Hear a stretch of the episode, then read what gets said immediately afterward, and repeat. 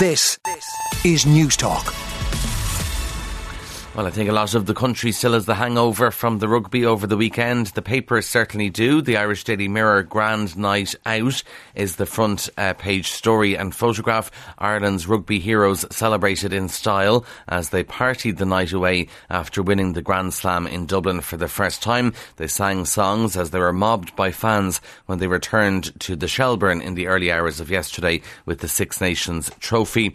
And uh, the inspirational coach Andy Farrell now setting his sights on the World Cup in France in September.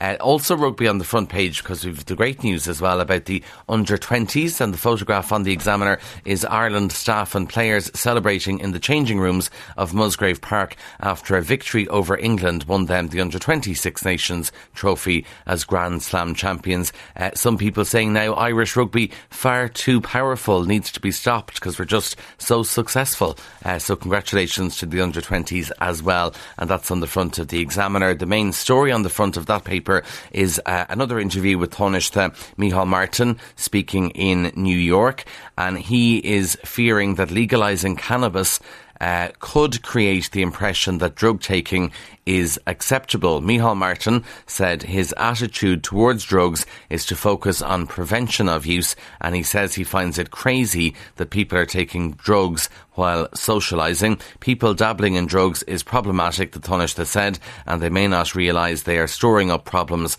for themselves, which is interesting because a number of his own Fianna Fáil TDs have been urging the country to accelerate the process of decriminalising drugs and Micheál Martin not talking about decriminalising, but certainly has concerns over legalising drugs. So uh, we'll see what happens at the Citizens' Assembly. Also on the front of the Examiner, a rather concerning story.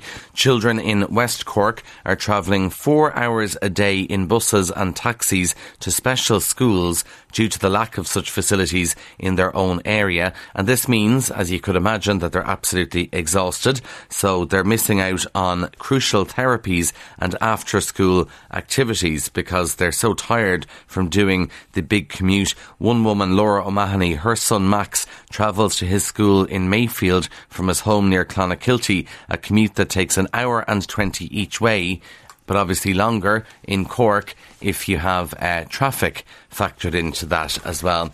The Irish Independent has an exclusive, uh, a concerning one about the airport. Transport Minister Eamon Ryan is being warned security screening at Dublin Airport is not fit for purpose and it leaves risks for a possible terrorist attack. A Dublin Airport whistleblower has made the shock claim in a protected disclosure to the Green Party leader.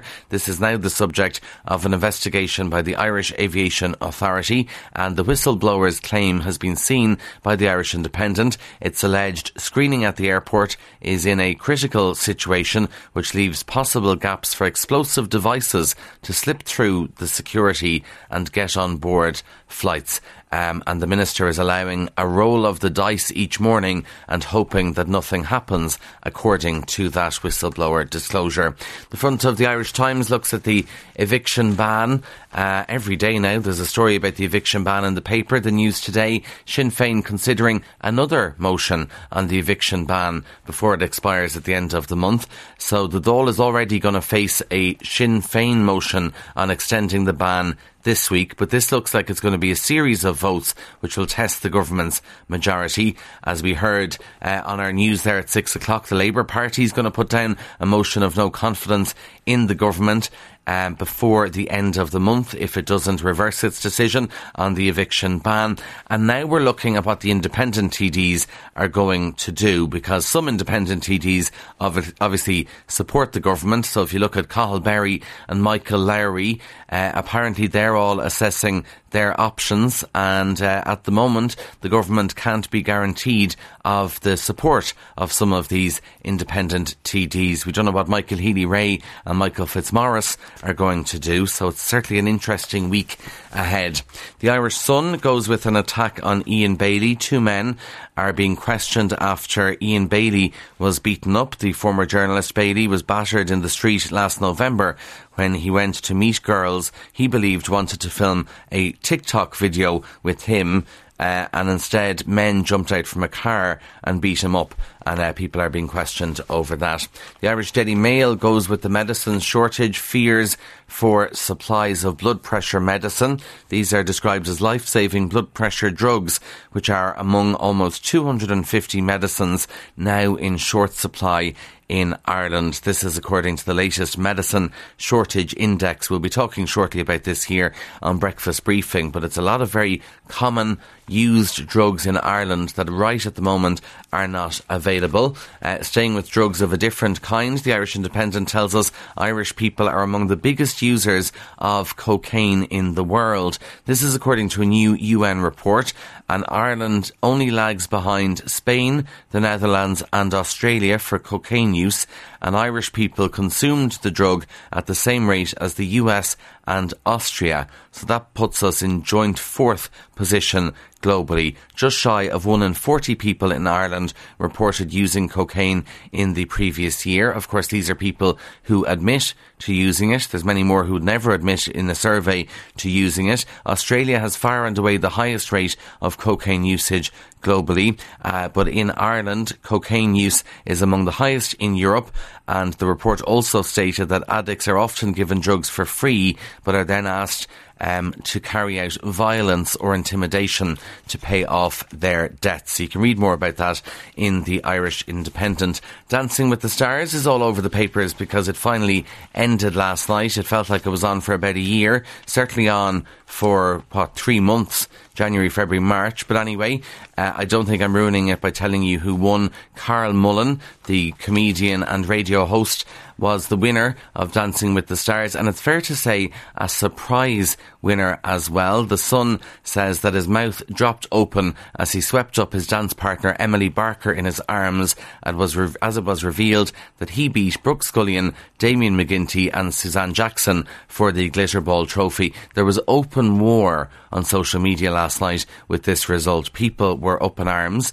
Uh, a lot of people not happy because I always assumed it was the case, but people were quite surprised. They thought it was a dancing competition, but actually it's a popularity contest. So people aren't happy. But it's all about the votes. It's the votes that you get. Carl Mullan got the most votes. We do like an underdog. It's fair to say he wasn't the best dancer out of those four. Uh, and now all eyes are on whether or not Dancing with the Stars will return next year. I suspect if you're getting about half a million viewers on a Sunday evening, they probably will continue with the show next year. But a lot of people not happy with that result. Well, did they pick up the phone and vote for their favourite? Will be the other question. Now, we were mentioning uh, TikTok earlier on. Big report in the Telegraph about TikTok, and it's just sort of bizarre what people get up to filming themselves because the Telegraph says that speeding drivers are using TikTok and other social media sites to post videos of themselves breaking the law and boasting about their fines. The Telegraph has done an investigation and they say they've seen dozens of videos shared on TikTok and Instagram which show people posting themselves speeding and or committing other acts of dangerous driving. So not alone are they speeding, but they also have the phone out and they're filming it too. And in one video, a TikTok user is shown sharing a photograph of a £1,000 speeding fine received after travelling at 140 miles per hour. Not kilometres per hour, miles per hour. Another video shows a driver weaving in and out of cars at high speed in a residential area and it got half a million views and 9,000 people liked the video. Another video, which 10,000 people liked, shows a car, if you don't mind, speeding past an unmarked police car with a laughing face emoji pasted over the top.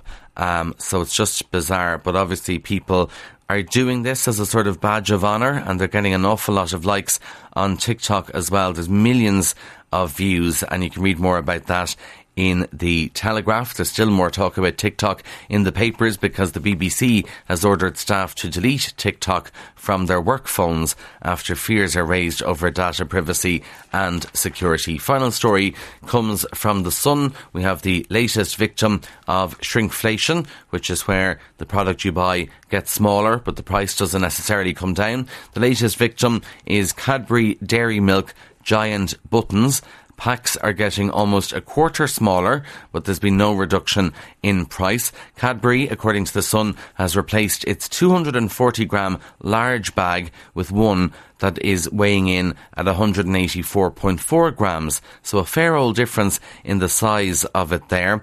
Uh, a spokesperson for Cadbury has blamed significantly increased production costs and rising inflation. And of course, you're going to hear a lot more about shrinkflation very, very shortly when people start to receive Easter eggs uh, and feel that they're smaller than they might remember. We bought a six pack of crisps recently and it literally was a bag of air. There's absolutely nothing in them. But anyway, there we go. Buttons, the latest victim of shrinkflation. This, this is Newstalk.